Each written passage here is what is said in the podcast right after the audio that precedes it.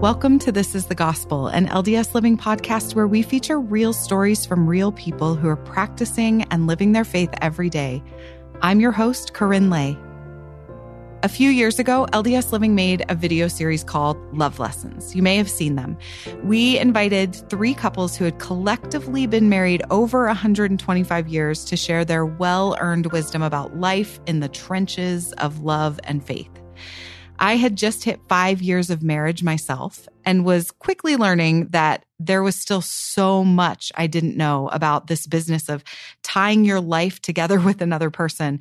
I was so grateful to hear these honest stories of work and sacrifice and frankly, longevity. We made four videos with those couples, including the video of our friends Jim and Linda, and they are a delight. So, to kick off our theme today, which we sort of stole from that video series, we thought it was only fair that we share the audio from the compilation video that features Vern and his wife Mayumi, Bonnie and her husband Bruce, and our buddies Jim and Linda.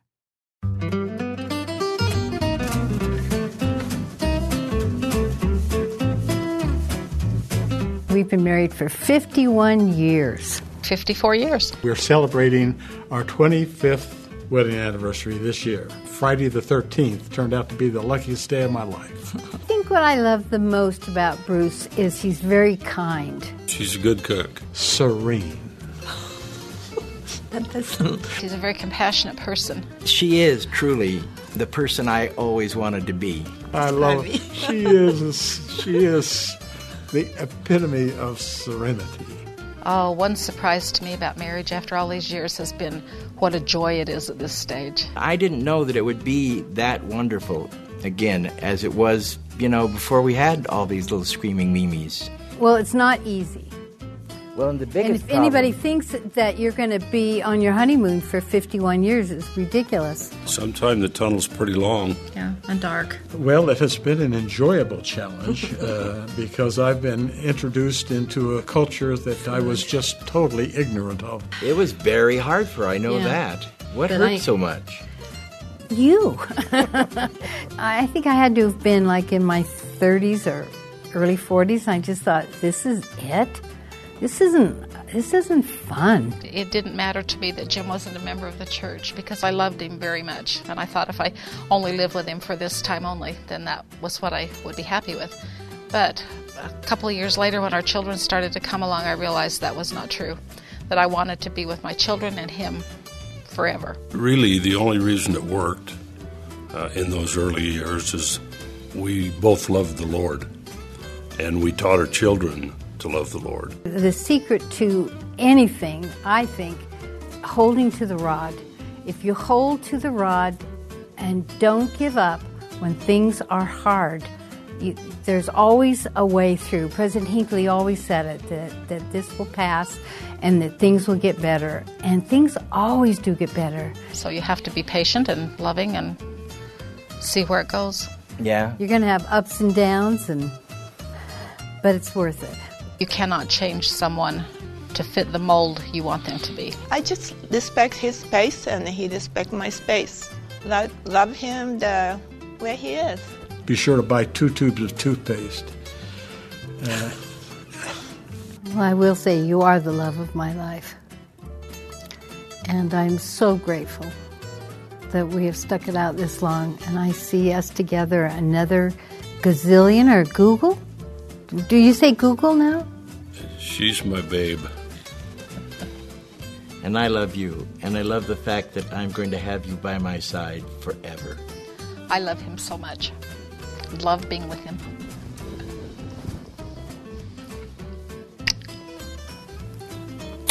How could you not kiss? Yeah.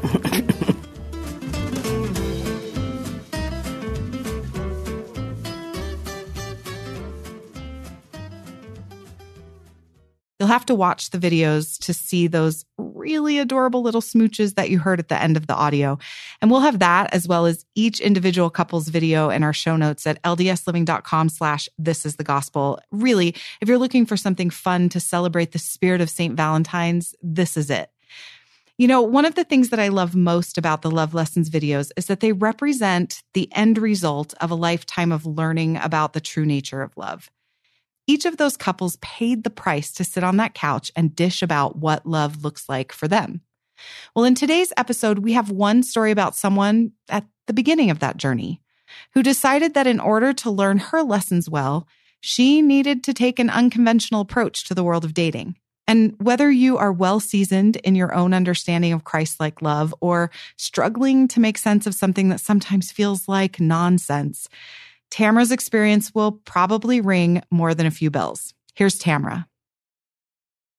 You know, some people would say, I'm kind of living this Hollywood love story because of the way that things played out or the ending or uh, well i happen to actually live in, in hollywood and work in hollywood as well but i think it's more of this hollywood love story because i, I honestly did not anticipate going into this with any expectations isn't that the best kind of story so let's go back to new york in 2009 that's when this all started before that i'd gone through two major breakups you know those heart heartbreaking types of breakups where it's like you don't really care if you collapse into a ball of tears in public. Um, you just aren't sure if things are ever going to be mended again. And you start questioning yourself, you know, what am I doing wrong? And am I lovable? You know, these terrible things that we start to ask ourselves. And that was where I was. And my 31st birthday was coming up. I was in a singles ward. And being in a singles ward and turning 31 means that you no longer go to the singles ward. Instead, you go to a family ward. And that was tough for me. I'd been in a singles ward since I joined the church in my early 20s. And so leaving a singles ward was a big deal to me. It was leaving my friends, it was leaving my spiritual connections, and kind of truthfully felt like I was a failure because I was still single. I know that sounds terrible to say, but I did. I remember when I was 21 years old meeting a woman who was 28, who was still single in my ward and thinking, oh, how sad. And then I was 31 and single and thought, it's not terrible.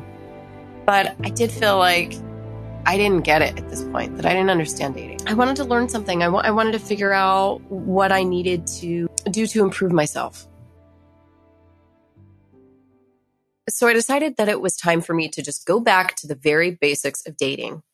And for me, that was first dates. It had been a long time since I had just kind of dated. I would go out on a first date and then think, it's going to be a long time until I have another first date. I should invest in as much in this person as I can right now and would decide that I was their girlfriend, they were my boyfriend, probably way too soon. I decided I needed to just start over and go back to trying to develop friendships with people. I'm a TV news producer. I like to think of things in terms of projects. So I turned this into a little bit of a project. For my 31st birthday, I thought 30, 31, 31 dates in 31 days. That's 31 days straight in a row of going out every night with a new guy. And I kind of came up with a set of rules. The first 30 dates I decided would be a first date and I would blog about it along the way. Uh, I wasn't intending on dating these guys, much less marrying them. Um, so they didn't have to meet any of my past list requirements. But I would go out with somebody as long as they didn't give me the creepy serial killer vibe.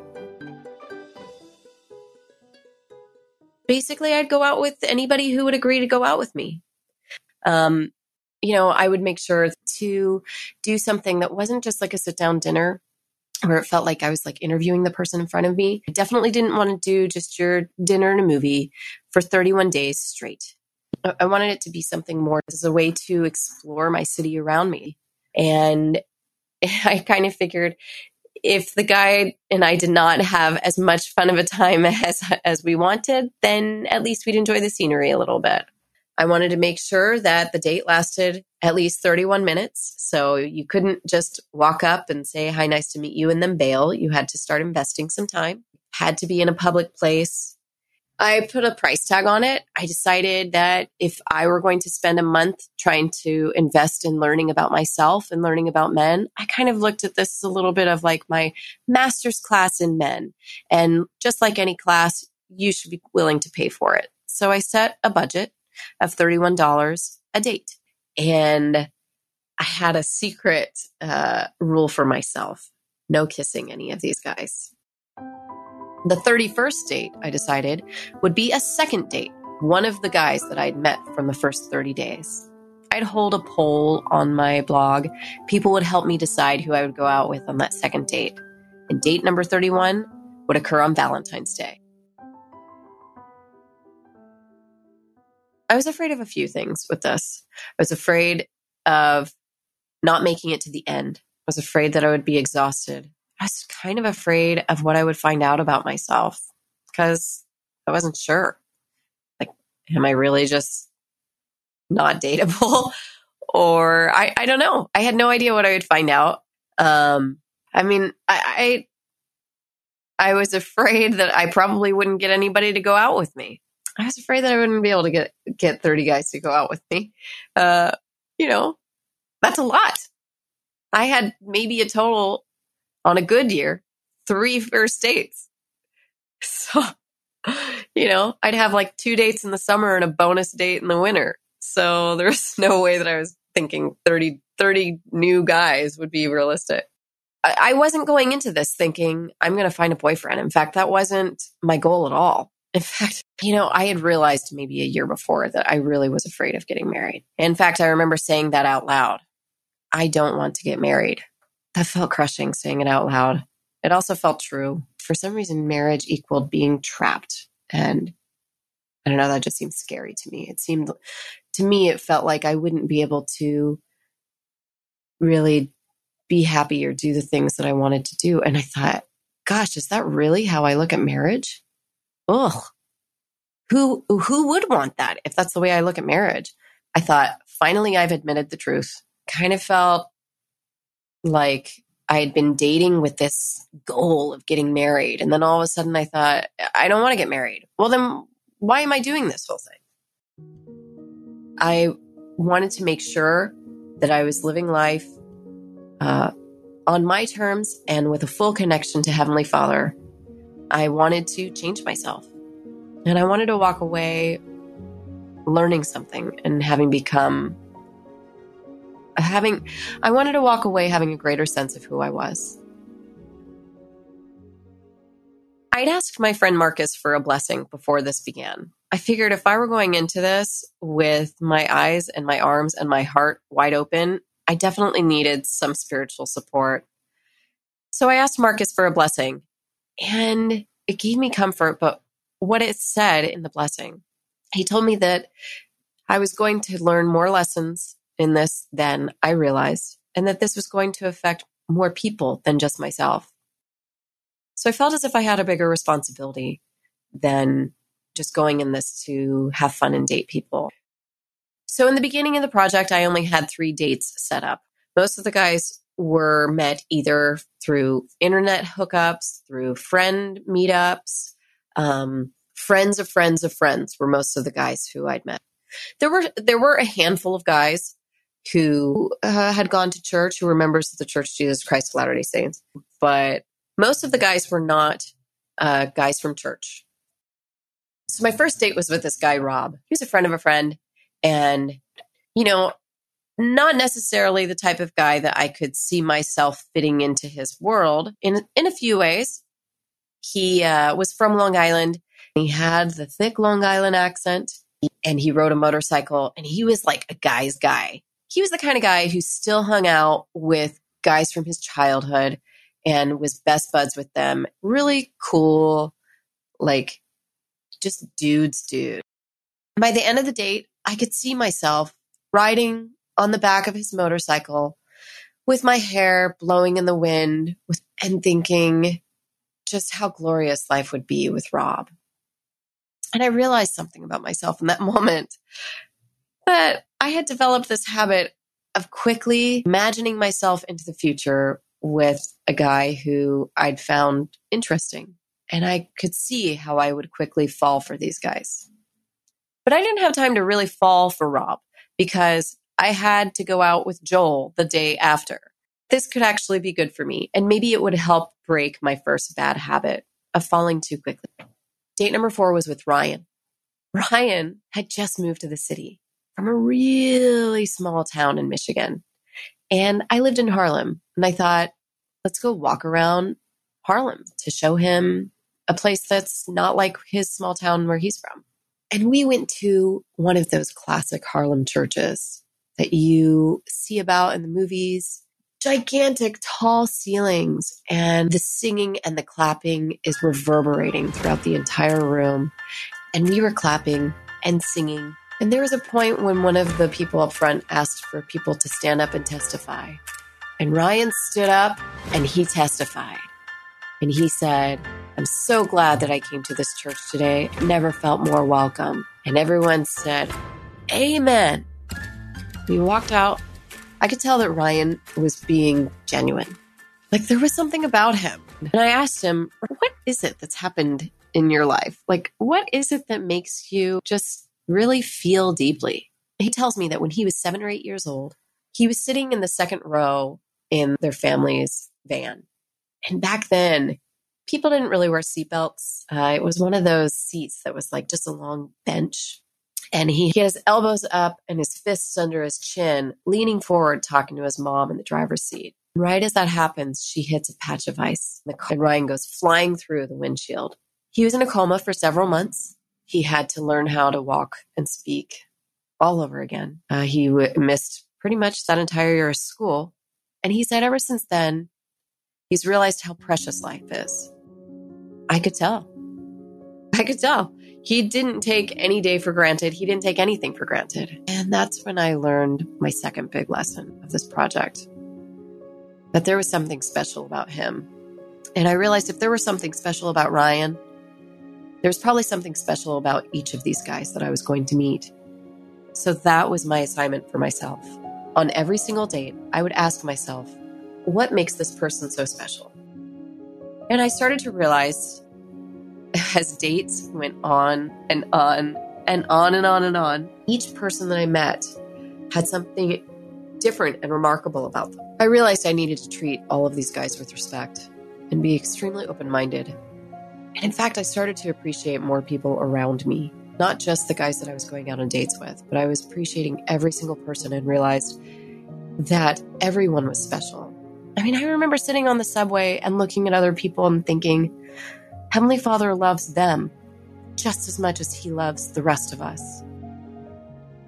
Now, typically before this happened, I would think of the gift of discernment in terms of the gift of having the ability to judge well, right? Or make a decision. But I ran across this definition and says this quote, to understand or know something through the power of the Spirit. And then it goes on to say, it includes perceiving the true character of people. That was what was happening. And I started to feel as if I could really see what made these guys so special.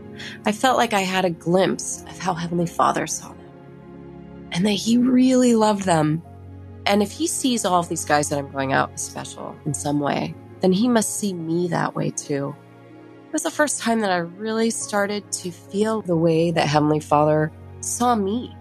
I thought I was pretty open minded before, and then I, you know, gave a lot of people a chance or was friends with all sorts of different people. But this really changed the way that I looked at people.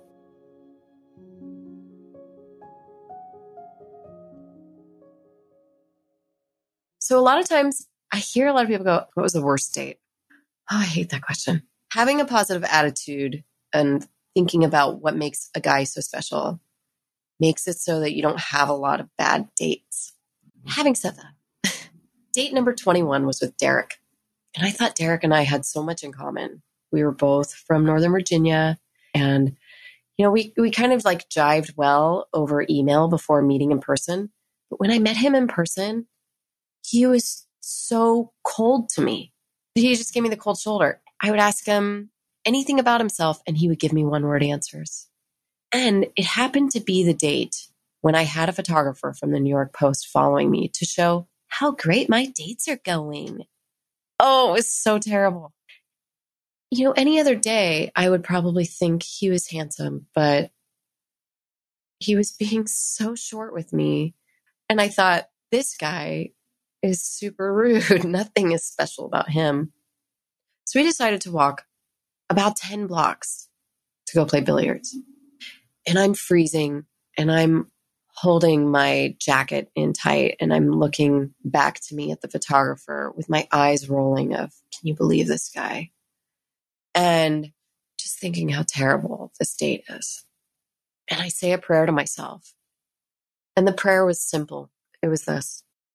Heavenly Father, please help me see the good in this guy. And I look up to him and I think, that beard's actually pretty cool. I'm I'm thinking he is really handsome and you know just kind of getting him. And he starts to open up to me. And then he tells me about how he has run an Ironman. I was like, an Ironman? That's insane. I mean, that's a full on marathon, 26.2 miles. And then you're swimming like an entire ocean. And then you're cycling I was like, that is amazing. I said, did you love it? And he says, no, I hated it. And I was like, oh, okay. And he said, so I decided to do another one. I'm like, what? Why would you do a second Ironman if you hated the first one? And he said, well, all of my friends told me that I was going to love it so much. And since I hated the first one, I figured I needed to give it another shot. You know, what endurance? I thought this guy was crazy in the best of ways. And we sat and laughed together. And he says, Have all of your dates been this good? And I said, Well, uh, no, they don't all start out great.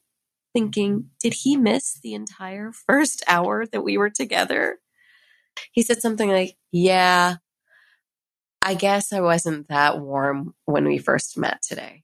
And I said, Yeah, what was up with that? And he goes, Well, I read your blog. And I said, Well, what was on what was on my blog that made you think that this wasn't going to be a good time? He says, You went out with all these great guys. I don't know how you did it, but you found the best guys in New York City, it seems like. How can I keep up with that? And I was like, Derek, are you kidding me? You're amazing. You completed two Ironman competitions just because, because you thought, hey, why don't I try that? I mean, he was one of the best guys in New York too, but I probably would have missed it had it not been for this project.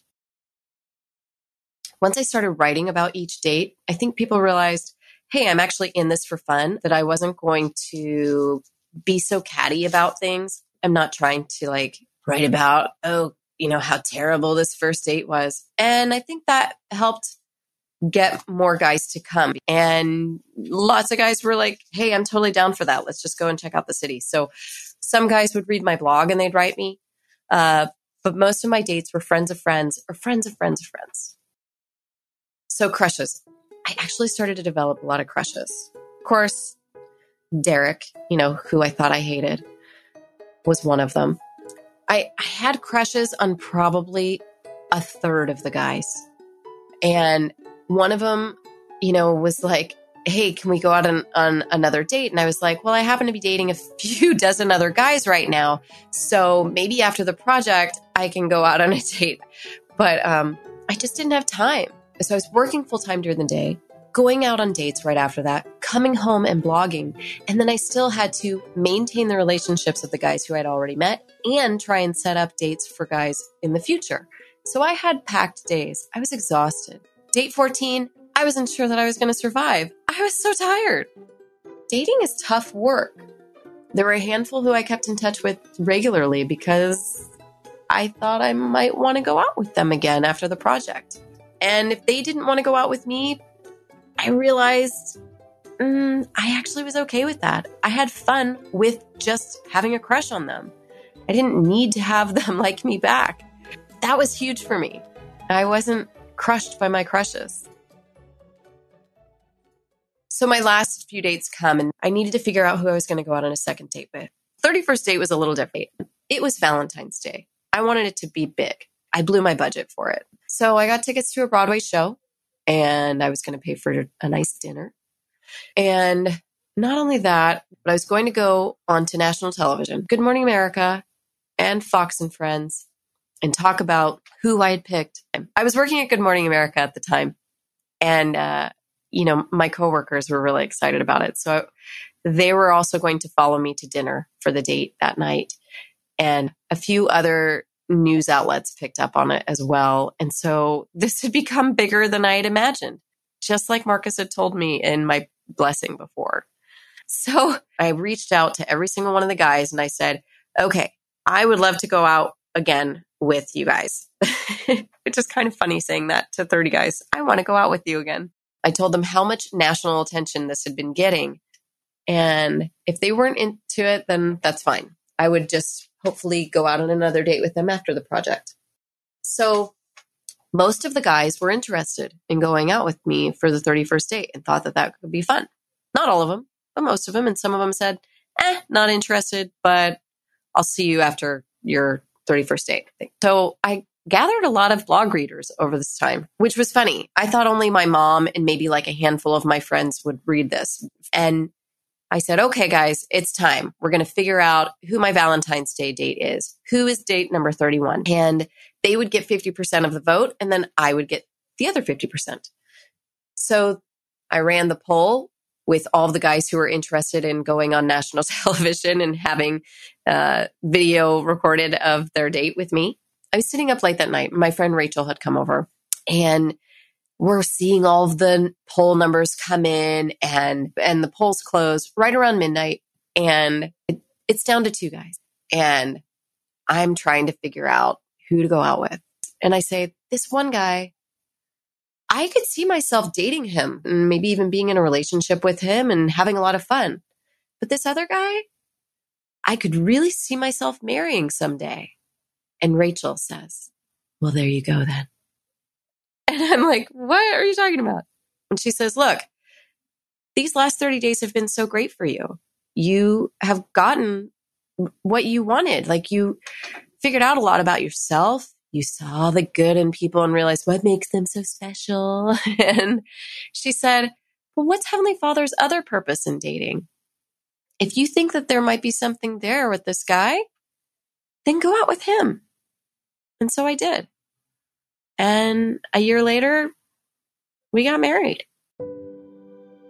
And I cannot believe that that is like my real story.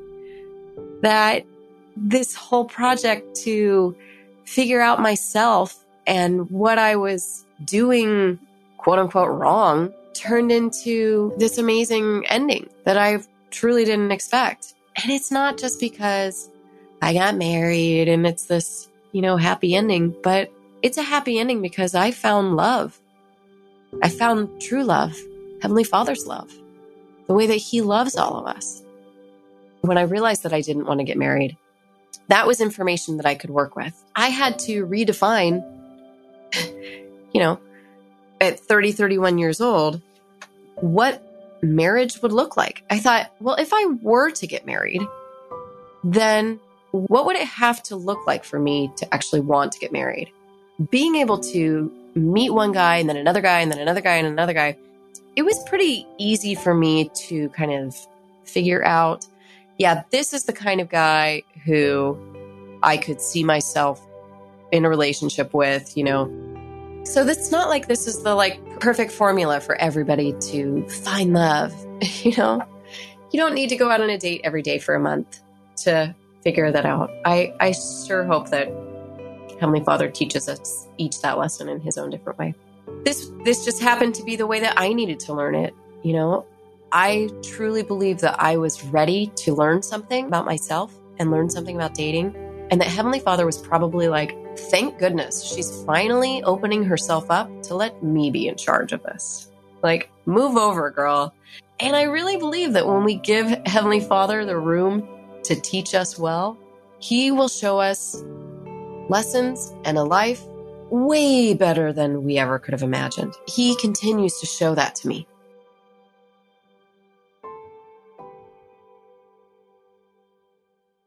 So life is a little different now. You know, that was 11 years ago. And uh, we just had our 10 year wedding anniversary. We just had our third baby girl. And life is pretty fun. It's really simple but it's really fun. It's funny because I think when they first hear how we met, sometimes people probably think that we like live life like that all the time. But we have our favorite TV shows that we sit and watch after the girls go to bed. You know, we do swim class on Saturday mornings. you know, life is simple and it's good. No, it's better than good. It's it's it's great. It's the good stuff. There's a copy of my book sitting in our living room. And, you know, the girls, they see this copy and it's just, you know, a, a piece of our living room. And I think someday when they're old enough to read it or to ask me about how we met, the lessons that I teach them are probably the same simple lessons that I learned that not only got to meet your dad through this, but I got to meet some pretty incredible people and I learned how Heavenly Father loves each of us for who we really are and that He loves them that way too.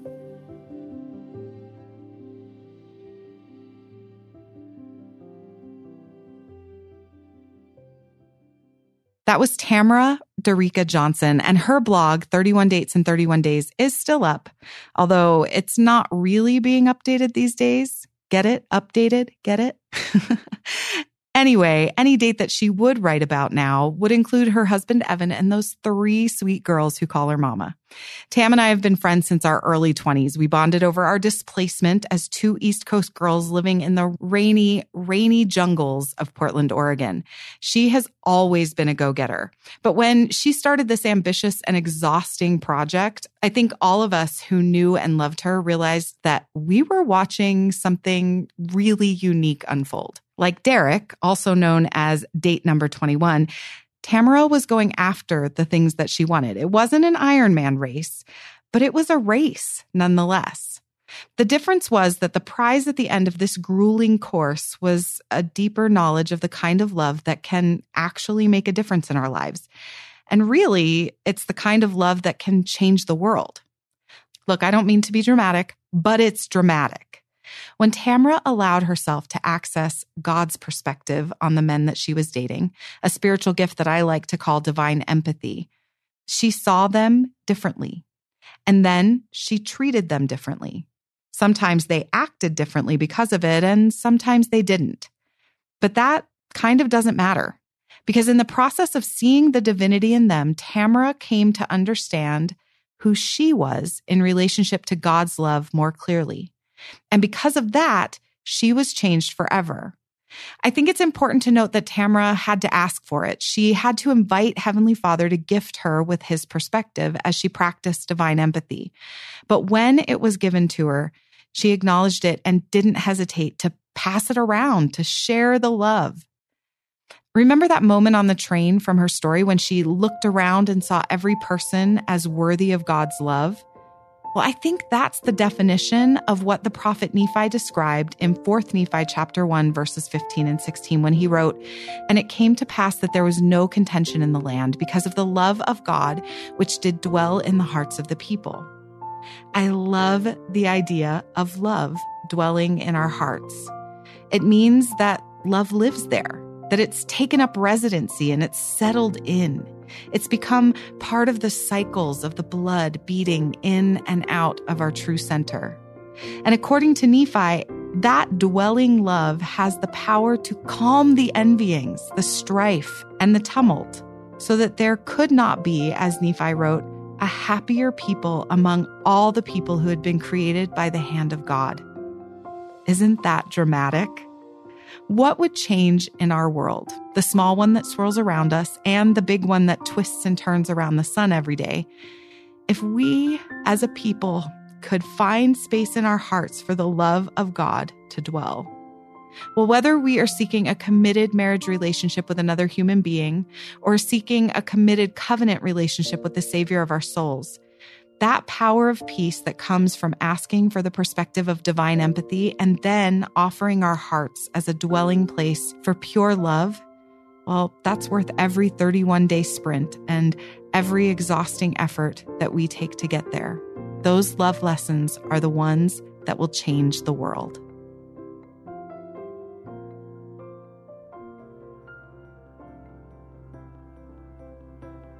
That's it for this episode of This is the Gospel. Thank you to all of our friends who are part of the Love Lessons video series.